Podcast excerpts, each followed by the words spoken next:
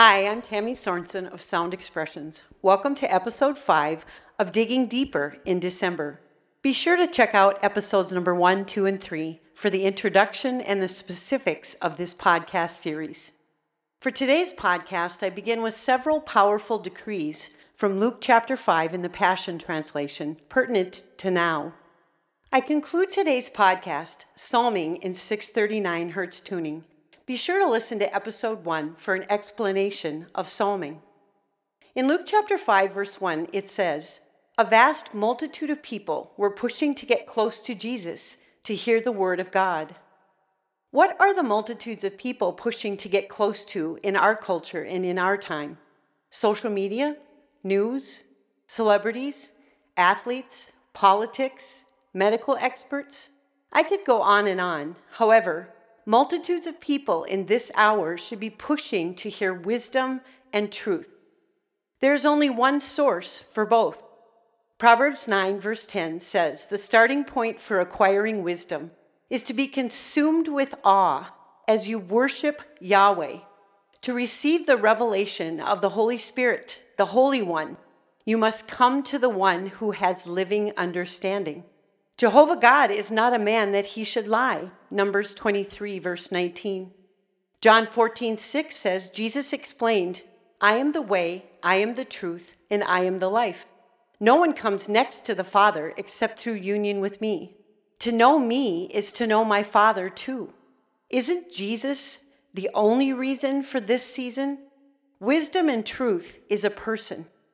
Christ in us, the intimate power of Holy Spirit our hope of glory in Colossians 1, verse 27. Luke 5, verses 5 and 6a. Master, Peter replied, we've just come back from fishing all night and didn't catch a thing.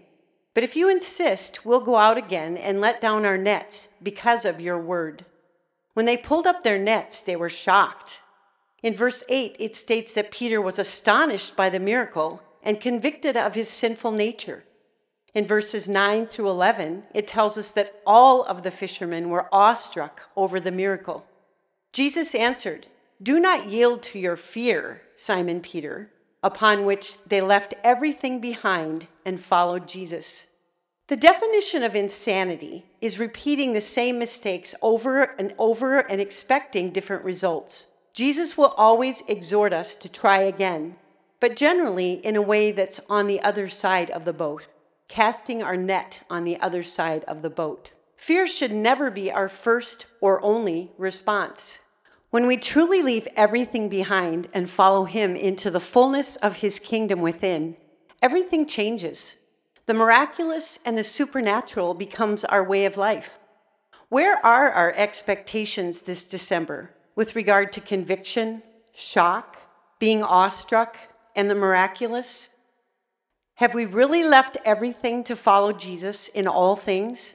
Or are we simply joining many across the entire earth who celebrate his birth but then simply go back to life as usual? Luke 5, verses 13 and 14b. Jesus reached out and touched him and said, Of course I am willing to heal you. And now you will be healed. You will become a living testimony. Healing is always our Heavenly Father's will. Always. So much of healing is rooted in our need for emotional healing from trapped emotions, as well as healing in our minds connected to those trapped emotions. Infections, structural misalignment, nutritional deficiencies, toxicity, energy field imbalances, and trapped emotions can each contribute to our need for healing. I would add to that list spiritual misalignment. The easy go to far too often is medication. Medication is a good thing. Medication, hospitals, and doctors have saved my husband's life twice in the past three years. Oftentimes, however, our physical issues are symptoms of something much deeper we need to search out in order to truly receive full healing rather than masking the symptoms. Holy Spirit is the one who guides us into all truth. John 16, 13. Therefore, the Word and Holy Spirit should be our first go to in all instances of the need for healing. He is able to empower us in searching out the perfect doctor, counselor, diet, holistic health, etc., in order to fully encounter the healing Jesus purchased on our behalf. The heartbeat and will of heaven is always abundant life, always healing. Healing and wholeness for all in body, mind, soul, and spirit. Luke chapter 5, verse 16. Jesus often slipped away from them and went into the wilderness to pray.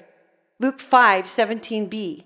And the power of the Lord God surged through him to instantly heal the sick. Did you notice that prior to the power of God surging through the Son of God to instantly heal the sick, that Jesus slipped away to pray? If the Son of God had to spend frequent time with his Heavenly Father, specific to all he was called to do each day, how much more should we? Spending intimate time with the Lord will always be key for any aspect of abundant life, but especially to the miraculous to manifest on behalf of others. One does not necessarily have to be prayed up in that moment in order for a suddenly to manifest. However, being prayed up as a way of life is what paves the way for the suddenlies as he leads. Luke 5 24b through 26. I say to you now, stand up, carry your stretcher, and go on home, for you are healed. In an instant, the man rose right before their eyes. He stood, picked up his stretcher, and went home giving God the glory with every step he took. The people were seized with astonishment and dumbfounded over what they had just witnessed. And they all praised God, remarking over and over, Incredible! What an unbelievable miracle we've seen today.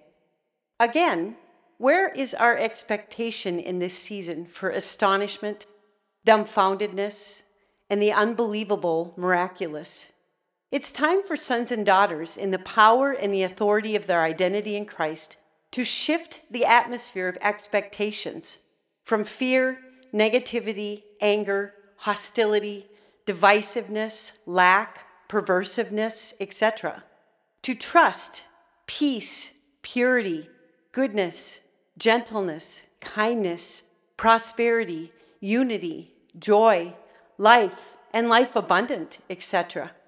Luke 5, verse 32 I have not come to call the righteous, but to call those who know they are sinners and bring them to repentance.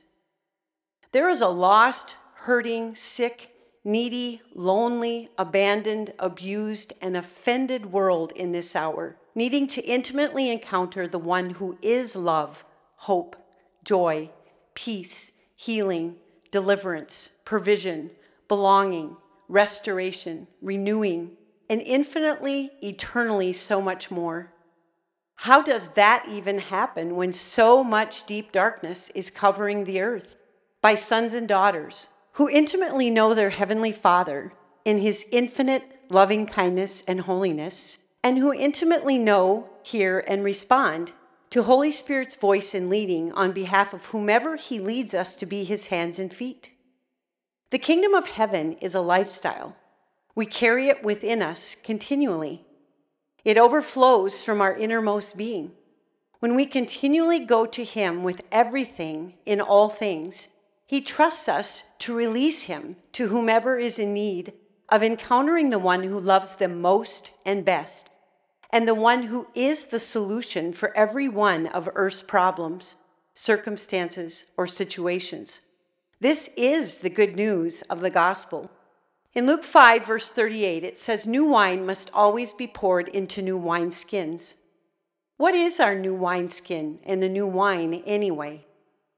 Our new wineskin is freedom from the orphan spirit. It is an absolute transformative knowing that we are loved, accepted, adopted, gifted, called as sons and daughters of the Most High in the power and the authority of Christ Jesus through Holy Spirit living fully within us. We are called for such a time as this to arise and shine in the midst of the deep darkness, to be flooded with the glory of Him, that He may draw all unto Himself. The new wine is not a building, it is not a ministry, it is not a church, it is not a religion, it is not an institution, it is not an ideology, it is not a theology. It is an intimate, personal, passionate, agape loving, wholehearted pursuit of the kingdom of heaven and His righteousness, His glory, His peace, His joy, His love. We were created for this new wineskin and this new wine. Holy Spirit, move in power. Pour out the new wine in order that all Jesus came to save can encounter the loving kindness and goodness of a heavenly Father who loves each and every one perfectly and completely. Be blessed.